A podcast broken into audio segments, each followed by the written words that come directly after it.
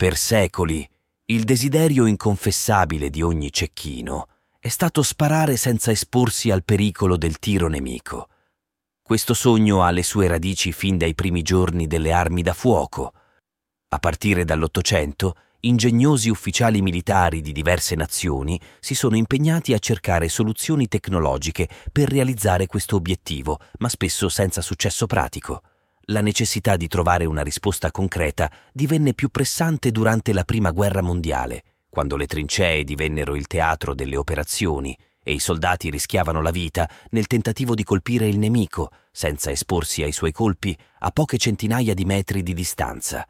La costante battaglia con i cecchini nemici sul campo di guerra ha spinto all'adozione di metodi di tiro remoti.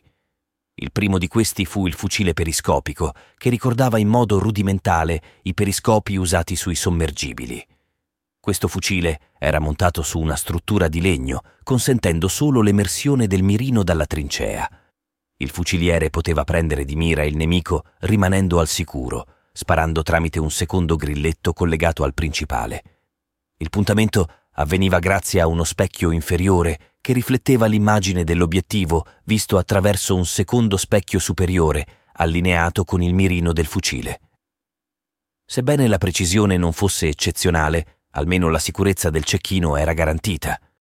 In breve tempo la nuova arma fu adottata in numerose trincee durante la Grande Guerra, anche se la sua struttura complessa risultava ingombrante e pesante. Inoltre era vulnerabile al tiro nemico e colpire il cecchino non era un compito facile. Durante la Seconda Guerra Mondiale gli ingegneri tedeschi iniziarono a esplorare una soluzione più razionale per affrontare il problema.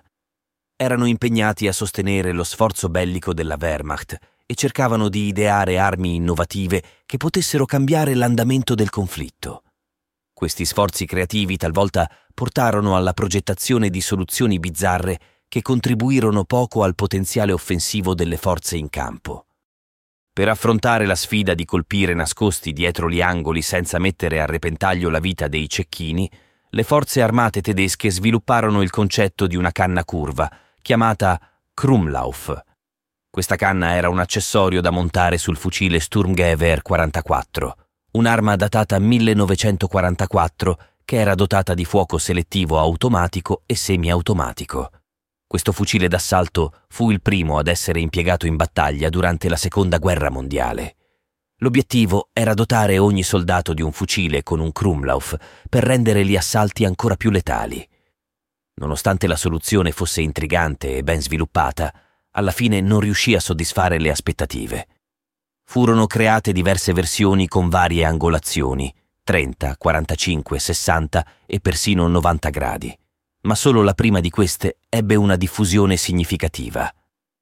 La Rheinmetall, un'azienda tedesca, fu incaricata dello sviluppo del Krumlauf nel 1943 e i primi test comportarono l'aggiunta di prolungamenti a canna curva su una normale carabina tedesca, Mauser K98K, progettata per cartucce da fucile da 7,92 per 57 mm. Inizialmente l'idea era di utilizzare una canna curva più larga rispetto al diametro del proiettile, al fine di ridurre al minimo l'attrito indotto dalla curvatura. Tuttavia, prove successive dimostrarono che una canna di diametro standard funzionava notevolmente meglio, garantendo maggiore precisione di tiro e potenza di penetrazione. Di conseguenza, l'attenzione dei progettisti del Reich si spostò sui proiettili. I proiettili convenzionali da 7,92 mm erano troppo potenti per essere utilizzati con successo in un fucile con canna curva, poiché la loro potenza avrebbe messo a dura prova la struttura. Di conseguenza si optò per una cartuccia intermedia, più corta e in grado di generare meno energia, il che si adattava meglio al nuovo dispositivo. Tuttavia rimaneva il problema del deflusso dei gas di sparo, reso più complicato dalla curvatura della canna il che metteva a rischio il funzionamento del fucile d'assalto a causa dello stress aggiunto alle sue componenti. Una sonora bocciatura del dispositivo tedesco arrivò subito dopo la conclusione del conflitto, quando, recuperati alcuni fucili sui quali era stato installato il Krumlauf, le truppe americane sottoposero l'arma a prove di tiro presso l'Aberdeen Proving Ground, struttura dell'esercito statunitense nel Maryland. Risultò che i proiettili spesso si spezzavano a metà in corrispondenza della curvatura, rendendo il tiro inutile se non a distanze molto ravvicinate.